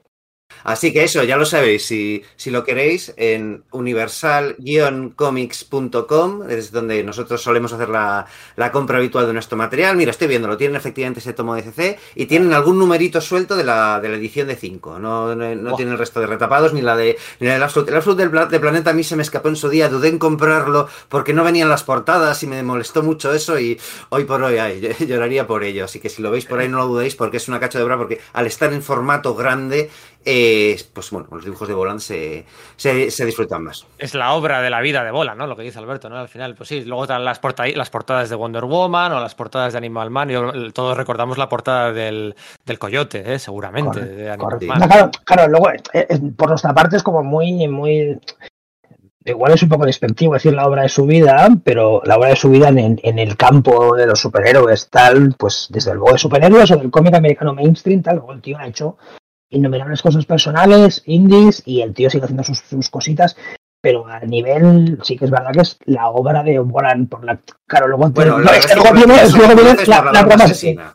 Claro, es Asesina. lo complicado que tienes Claro, a es- otra al lado. es, es que vamos ahí, correcto. Pero es que como obra completa, las nuevas asesinas son 72, 48, no. Pero, 48 páginas creo que son. pero, pero que en el fondo, que no lo sepa yo, trabajando en el trabajo, pero eh, lo, de, lo, de, lo, de, lo de Camelo 3000 es, es, es impepinable. O sea, son 300 páginas del tirón donde un tío se marca un, vamos, es, es yo no sé si es histórico, pero desde luego histórico no, porque hay miles de dibujantes así, pero este nivel de calidad, esta, esta, esta cosa, tantos momentos eh, alucinantes, tanta epicidad, no sé cómo quieres llamarlo, es, es. No, y, que abrieron, y que abrieron camino, porque lo que decía, recitamos de memoria Watchmen, Caballero Oscuro, las crisis en tierras infinitas. Claro, Todo, lo que Claro, viene claro. después, es- en parte es gracias a esta, bueno, Ronin y a. Y pavimentó Claro, bueno. Ronin muchísimo. Piensa de la premisa inicial de Ronin, que luego hay un giro a eso. Es un guerrero del pasado que se reencarna en, el- en- en un futuro de, de- de- de ciencia ficción. Yo recuerdo cuando me leí el primer número de Ronin de Frank Miller, fue como, espérate, esto es Camelot 3000 en el oriental. Esto podría ser la historia de Galahad, ¿no? Del, Claro, es otra cosa, ¿no? Lo, lo inteligente de, de Miller, aparte de que, bueno, pues gráficamente es otro tipo de monstruo distinto a, a, a Voland, al mismo nivel o por ahí, pero totalmente distinto, es que, bueno, o le da un giro, no es esa la historia que está contando verdaderamente, ¿no? Pero sí, sí, efectivamente abrieron camino. El papel de Ronin era incluso ma- mayor que el, de las ediciones Baxter, ¿no? Es decir, pero la, edición Baxter la inauguró Camelot 3000 y de ahí fue donde salieron, pues eso, las series de la Legión de Superhéroes Baxter o los Nuevos Titanes Baxter, fueron series que fueron muy importantes para DC en esa, en esa década de los años 80. Correcto, correcto. No, no, si es que además es eso, es que en en aquel momento, lo que supone aquel momento, yo creo que igual con los años podemos equipararlo, lo que supone aquel momento que es prevértigo, o sea, que es todo aquello que es eh, el, el cómic, vamos a llamarlo de adulto, vamos a llamarlo de, de autor, etcétera, como lo no, no quiero poner aquí nomenclaturas, pero bueno, otro tipo de TVO que no es el habitual, lo que supone aquello, yo creo que a lo mejor se equipara un poco con lo que está pasando ahora en la actualidad, con todo el- toda la literatura y cómics young adult, ¿no? Todo este tipo, toda esta nueva ola de publicaciones enfocadas a los jóvenes para tratar de captar otro público. Sí. Y a lo mejor eh, se podría equiparar un poco a eso. En aquel momento, claro, fue, fue otro tipo de monstruo, fue otro tipo de cosa. Perdón, me, me- me he apropiado ahora la, la frase de, de Sergio. Pero es verdad que es eh, lo que supone aqu- el- aquello en el momento es, claro, es, es, es un cambio de paradigma total que a día de hoy todavía dura y ha dado, claro, ti- tiene diferentes consolidar la, la librería especializada, ¿no? Sí, sí, bueno, hay muchísimas, claro, es que es muchísimos, en muchísimas líneas de donde ha derivado todo esto, es, es, eh, es impepinable, claro, la librería especializada por un lado, eh, luego otro te puede decir que la, que la profesionalización del, del mercado por, por otro, otro te puede decir que, la, que, que autores que no hubieran publicado de otra forma han publicado así, la perpetuación, luego te viene que la perpetuación de la industria, de la maquinaria de industria, ¿sabes? Al final, todas son cuestiones que lo que les han traído en el fondo son Eso es. Sí son tebeazos que de otra forma no se hubieran dado y pues que aunque nos gustaría que la situación de, de- de diferentes autores y, eh, fue- la situación de los autores a nivel de, de- de derechos fuera, fuese otra, desde luego, eh, que que el movimiento por parte de DC fue una, fue una genialidad. Y a partir de ahí, pues, luego cada uno que, que apechugue. Había tres Mikes, Mikes ahí a principios de los 80, Mike Grell, Mike Baron y Uf. Mike Barr. Son malísimos yo- todos. Oh, Todos joder, malísimos. Sí, sí, horribles. No están Me- me- me- en mi, mi lista de autores favoritos. Ma- ninguno, ¿sabes? ma- madre, Me madre flipa. mía. Madre es que soy muy defensor de Mike Barr en sus trabajos, que quizás menos reconocidos también incluso con Batman y tal. O sea, a mí Batman y los Outsiders. o- ¿Verdad? Es, el- o sea, es el- hizo- oye, te- te- técnicamente, técnicamente, técnicamente, es el creador de Damian Wayne. Claro, eso es, en, en lo del hijo del demonio, ¿no? Eso es. correcto, Luego- correcto. Luego Morrison pilló otra, otra movida para dejar fuera del canon a esto, ¿no? Hizo un red con ahí, sí, correcto. Sí, sí. Es. Pero que también yo creo que esa idea del caballero oscuro como alguien torvo, eh, un héroe que no se lleva tan bien con el resto de los héroes, yo no lo había visto en los temas de que Mike Barr se lo saca en, en Batman y los Outsiders, en ese número uno con, con la Liga de la Justicia y luego con el resto de sus compañeros. Era una cosa que, no sé, yo los temas que, los que leía de Batman, Batman era pues, no sé, como Daredevil, como, eh, pues sí, un tío que pues oscuro, pero que es un superhéroe normal, ¿no? Y es el que le añade esas capas, ¿no? Yo creo que también eso, Camelo 3000 le ayuda a construir eso, como de repente tiene, tiene que dar personalidad a los personajes, que parece una cosa que es como muy de cajón hoy por hoy, ¿no? Pero a veces no pasaba tanto con la- el tema de la caracterización, algo que igual, pues eso, por supuesto que puso en marcha Stan Lee, pero que luego Chris Claremont en esos finales de los 70, principios de los años 80, había tirado para arriba, ¿no? No tiras el nombre de Dios en vano, ¿eh? Aquello, o sea, por favor, es, ¿eh? pero, pero lo que es que eso creó escuela, ¿no? O sea, el Mike Barr es un tío que viene de los años 70, está en, en, pues en puestos editoriales y sobrevive a, a- a la, a, la, a la implosión esta y no sabe cómo. Dice, pues es que no era nadie. Y entonces luego, pues eso, pues consigue ac- acabar siendo guionista. De hecho, yo creo que eh, Camelo 3000 es su primer trabajo como plenamente guionista, porque hasta ese punto Correcto. Eso es, llevaba también eso, otros cargos editoriales, es- es- es- está ahí metido. Yo creo que había estado editando, no sé, la Legión de Superhéroes y tal, que... Y bueno, pues eh, eh, a pesar de eso le imponen a Boland, ¿no? Por- probablemente por este rollo que has dicho tú, Pedro, de, de para rebajar el rollo de apropiación, apropiación cultural para con, con el Reino Unido. Es curioso porque a Boland no se la podían, por lo visto en ese momento no se la podían pelar más los mitos artúricos. A lo que le gustaba era Linterna Verde, que era lo por, por lo que, por lo visto, Joe. Staton hizo una, una gira por ahí, por el Reino Unido, pues de conven- convenciones o algo por el estilo, y acabó pues durmiendo en casa de, de Boland y señora. Y entonces cogió y llamó a, pues eso, a Paul Levitz o el que fuese, y dijeron, oye, que tenemos aquí un tío que es la leche, que es súper flipado de Linterna Verde, contratadle, ¿no? Y bueno, pues Sí, ahí, bueno, pues esas cosas que... Oye, eh, eh, Que, que ver, haga cositas. Que, que mi, mi primer cómic de Batman, de, de- de- mi primer cómic de Batman, el año 2, eh, es, de, es de Mike Barr, ¿eh? Una- ¿no? Claro. Hombre, hombre, oh, perdona, el año 2. Otro esto es que, vamos. Sí, pero parece que este, este eh, eh, que haya quedado ¿La mucha portada con la pistola qué? Cortar la pistola delante de hombre, claro, sí, sí, de ahí. Esos, esos, esos quedado muy atrás, no sé cómo decirte. O sea, está claro que no es el año 1, ¿vale? De No, acuerdo. hombre, pero es que parece que entre, Ah. entre año 1 y año 2 la distancia sea como la que pudiese hablar con, pues no sé, con. Mira, mira, vamos a, va- mira, vamos a hacer una cosa. Ahora, ahora resultará que no puede haber un TVO que sea simplemente entretenido o que sea simplemente guay. Pues el año 2 es eso, es un TVO Es que es. exactamente eso. Y Es eso, eh, es un funciona TVO. de puta madre. Que Es la funciona semilla de la mejor película de animación de Batman. Así, la de la máscara del fantasma, que es la semilla correcto. de eso. No sé. Exacto. O sea, Entonces- ah, mira, ahora, ahora que estamos hablando de. que Estamos hablando de lo de Bolan y lo de lo. eh, an- antes estamos hablando de, de lo de. eh, la diferencia del tintado. Nos hemos olvidado de decir que el tío llegó al punto de, de, de- de hacer el lápiz eh, tan detallado para que no se, para que no se pudieran, para que no se entintase. Y son las dos primeras páginas del número 2, son de él sin entintar. Sí, ¿eh? O sea, hicieron. eh, la- Vale. Se imprimieron directamente. Exacto. Entonces, Mira, mira, mira. Flípate, flípate tú ahora con eso, porque ahora lo que voy a encajar con otra cosa que vamos a hablar después, que Sergio, que tú y yo hemos visto, bueno, Pedro también, hemos visto algunas páginas de Camilo 3000 en vivo. Sí, cuando estuvimos en el salón. El ¿eh? Salón del Cómic Hace está- mira, todo, todo este rato está intentando encontrar las fotos, las acabo de encontrar ahora mismo. Eh, En el 2015, el Salón del Cómic de Barcelona, en la planta de arriba, había una exposición de cómic y ciencia ficción, y la relación que había entre los dos medios, que es innegable a lo largo de los tiempos, y había de todo. Y entre algunos de, esas, algunos de todos había eh, páginas de Camelot 3000. Y una de las páginas, precisamente una de las páginas de las que había, era la primera página del número 2. Y la tengo ahora mismo la foto delante de las narices. Es Mira, pues no lo he recordado y fíjate que la tuvimos delante tú y yo, ¿eh? Pero no, no me acordaba de ese detalle. tío. ot- otra página es la de Arturo eh, después de eh, intenta cuando cuando pide que todo el mundo coja la espada para confesar, Ah, sí, sí, sí, sí. sí. Jus- ju- justo, justo la escena posterior. Ah. Y luego hay un par de pósters de, eh, bueno, un póster que era el de Merlín mirando desde el, desde el horizonte encima de Stonehenge con Arturo, que esto es la- el, eh, Arturo luchando contra uno de los aliens. Pues estos, Sí, estas, creo que era la- una ilustración de Mathing Heroes o algún. sí, bueno, sí, sí, algún fanzine, alguna, sí, sí, alguna promo, alguna cosa de estas. Ujú. Pues flipa, flipa tú, ahora mismo la estaba mirando y es, es la página aquella, tú, precisamente una de esas dos que no acabaron, que no estaban entintadas.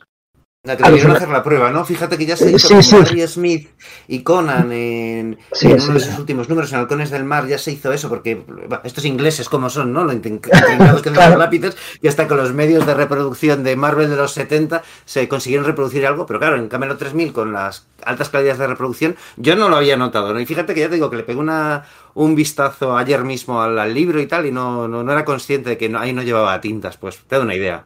Estoy viendo ahora que pone que tinta de Bruce Patterson, pero imagino que la tintaría después. Porque el tío le pasaría la página y diría, no queda bien impreso, vamos a entintártela. O sea que seguramente, exacto, sí, está entintada.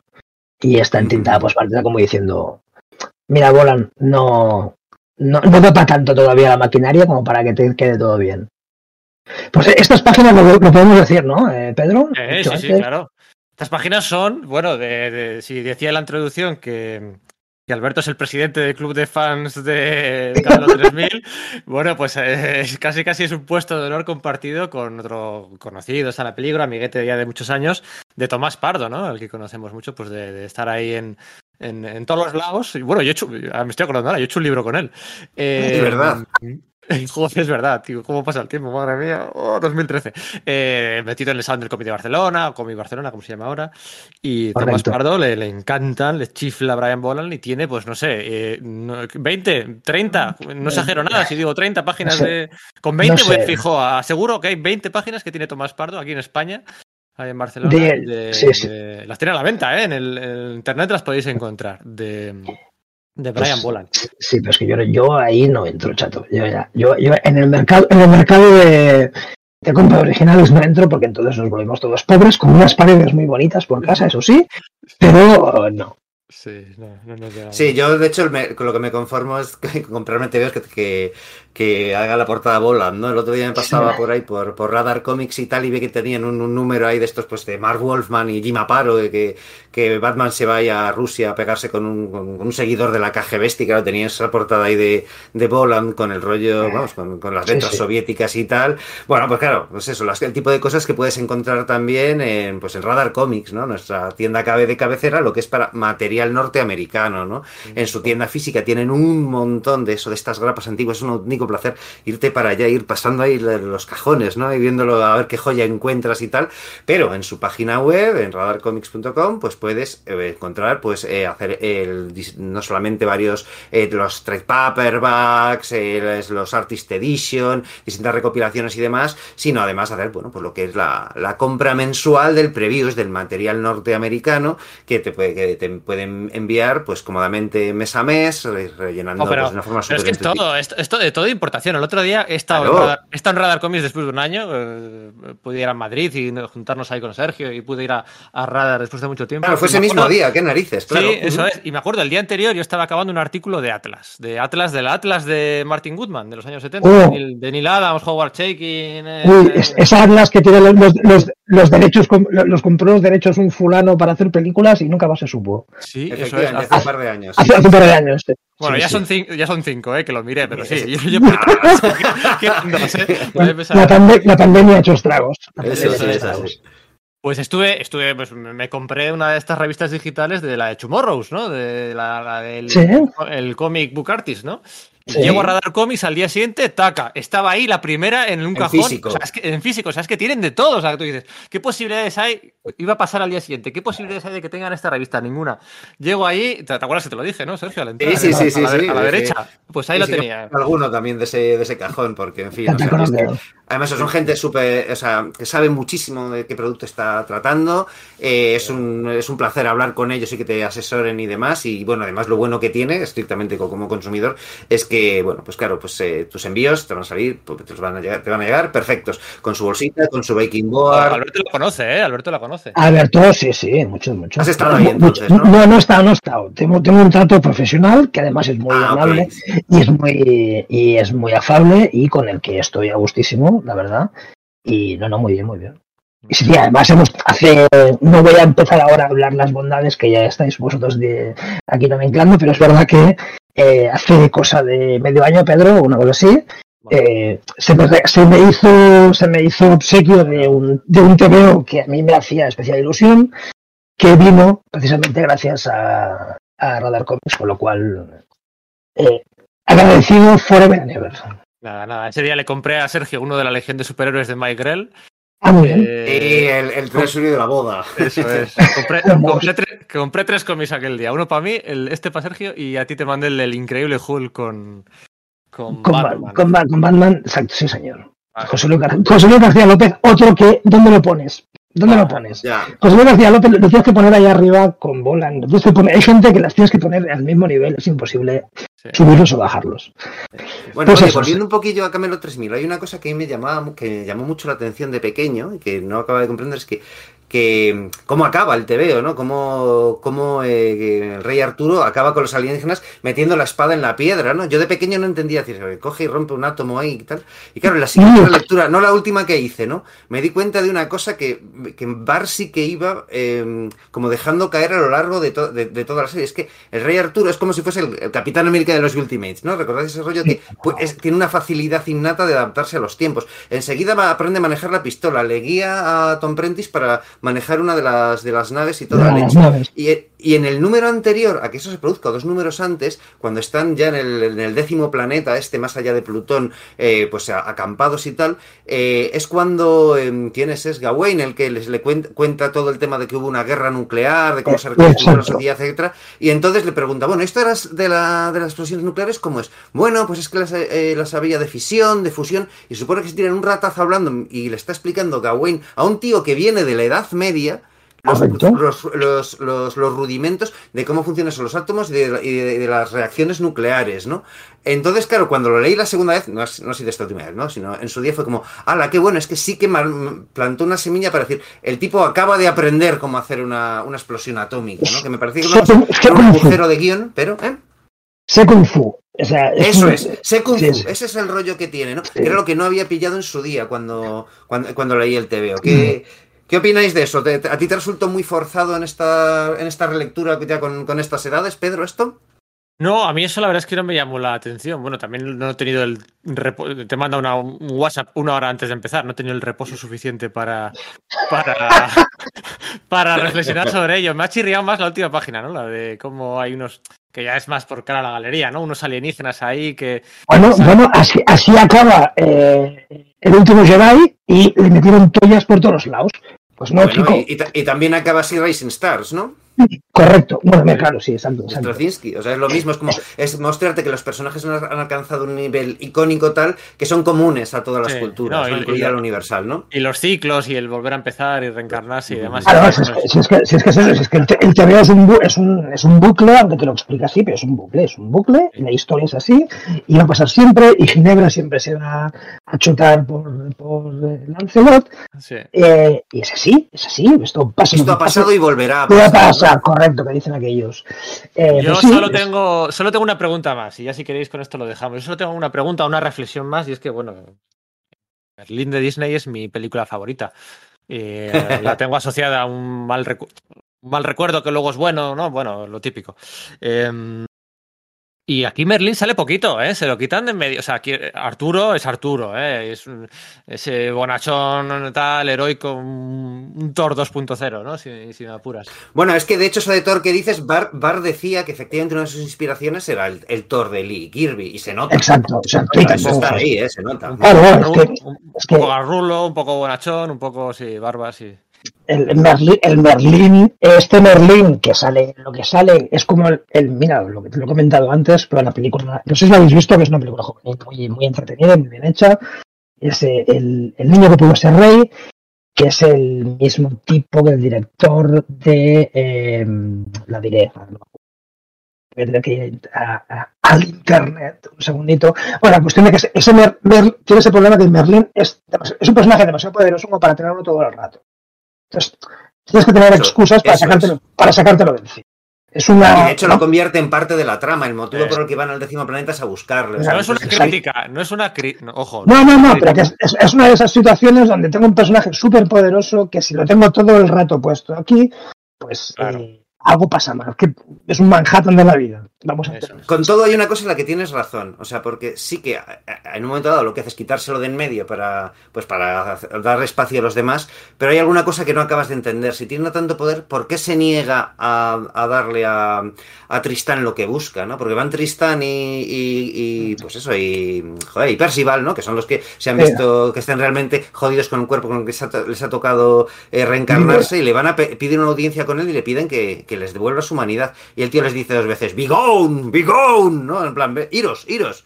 Y dices, ¿por qué? ¿Por qué, no, ¿por qué hace eso? ¿no? Es verdad que ahí, es, ahí igual no, no está tan bien jugado como, como debería, pero luego todo el rollo de cuando se lo quitan de en medio, deja la pista esa, no, llevad los, eh, los talismanes, los talismanes, para que, para que Morgan Le Fay no pueda verle, verles con su bola de cristal a distancia y tal. Y quitando ese punto diría que sí que está que sabe llevarlo bien que sabe, pronto se da cuenta que es demasiado poderoso para tenerlo ahí ah. en, en, en, esta película que os comento ahora por poner el ejemplo ahora es eh, Joe Cornish es el director de Attack the Block es esa gran uh -huh. película vale sí. pues pues eh, es un tipo que ha estado, es, es coleguita con el Edward Wright, o sea, es un tío que es de estos que saben, saben dónde, dónde meter una cámara y eh, no es un blanco, vaya, hizo esta versión juvenil de Arturo y eh, en su versión de, de, de, de, los mitos artúricos, este Merlín no puede actuar de noche.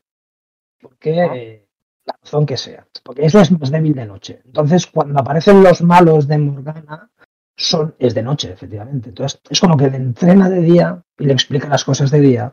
Y de noche el chaval tiene que enfrentarse a, los, a las vicisitudes, aunque de vez en cuando puede aparecer un poquito por ahí. Pues ese tipo de cuestiones donde un personaje que es poderoso si lo metes en el, me en el, medio de la historia, pues eh, es un Gandalf, es un Gandalf. ¿eh? Vete Gandalf un rato porque si no la pelea con esto no tiene sentido. Tienes que irte cinco días a la noche, ¿cómo, era aquello? En, en, en, a la hora del quinto día, mira. Este, este Porque es que, es que Gandalf a su vez es una figura muy exacto, ¿no? Es que es, las dos, los dos beben de lo mismo, es lógico que haya tanto paralelismo, ¿no? Uh -huh. Sí, sí, sí. Y a mí me gustaría decir una cosa más que me, a mí siempre me flipó de joven, claro, al principio me flipó, me flipó, mucho de joven el tema de Arturo, como a todo el mundo imagino, como gran parte de los que nos escuchan hoy, eh, y las, perdón. Eh, y es verdad que, que, cuando yo era joven, claro, no, no teníamos tanto acceso a, a, información y éramos mucho más de ir a bibliotecas, etc. Yo me acuerdo de ir bastantes tardes de cierto verano a una biblioteca aquí en Barcelona que tenía cerca de casa y empaparme de información, que yo me apuntaba de forma como si fuera que yo el, propio Santo Grial, porque era como, hostia, tío, esto lo sabe la gente, ¿sabes? Como que lo estaba encontrando oculto en libros de que nadie tocaba, ¿sabes? Cosas así. Y eso como que lo hacía todavía más mítico, ¿sabes? Hay aquellas cosas de, sí, la historia que conoce la gente es esta de la película, por ejemplo. Sí, a, a, mí me pasaba lo mismo. me, me, descubrí es, leyendo ya Mallory y más cosas de estas. Claro, y claro. me hizo mogollón de gracia porque había otras cosas que consideraba inconsistencias de Camelot 3000 que luego vi que, claro, es que los mitos artúricos no son claro. consistentes entre sí. No, no, es que los mitos artúricos son. son... Claro, es que eso vienen de muchas fuentes y a veces. Eh, eh, conceptos o personajes no están, parece que tiene una cronología rara. Fijaros en la Dama del Lago en, en Camelot 3000, ¿no? En un momento dado se dice que fue un amante de Lancelot a la cual, a la cual rechazó. Dices, entonces, eh, ¿cómo pudo haberle dado la espada? Exacto, exacto. Por ejemplo, o por ejemplo, ese momento en el que cuando, pues cuando matan a, cuando van a, cuando en la Edad Media, ¿no? Pues coge el, el rey Arturo, que hemos comentado antes, que, que, ahoga a Mordred de pequeño en la, bajo el lago, es como, pero espérate, es que ahí eh, ¿Cuánto, cuánto, cuántos años cumplió? Es decir, no es demasiado joven eh, Mordred y, y, y, Arturo demasiado adulto para que luego coincidiesen y se enemistasen en batalla. Y claro, es que pasan esas cosas, que los, los mitos artúricos en sí eran muy variados y muy diversos y hay cosas que, una, eh, variantes o iteraciones que chocan entre ellos. Y, y bueno, pues Barlo recoge aquí también, ¿no?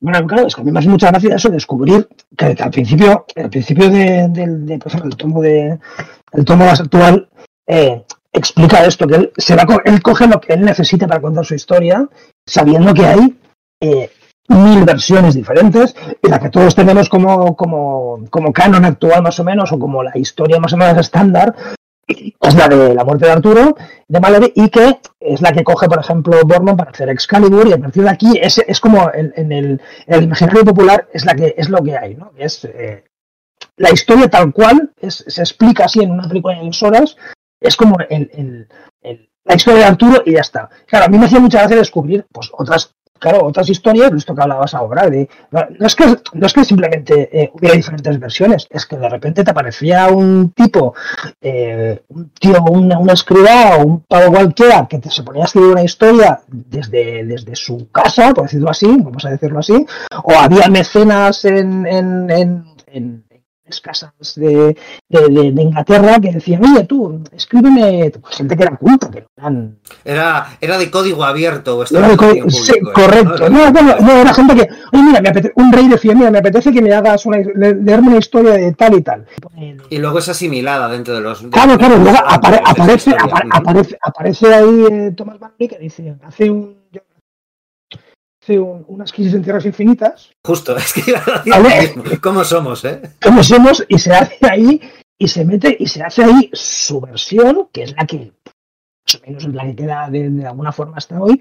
Y es muy curioso porque dices, eh, que hasta el día de hoy tengamos esta cosita de, de, Arturo que no se sepa que en sí, que no, porque claro, que si un, que si un tipo romano, que si no sé qué.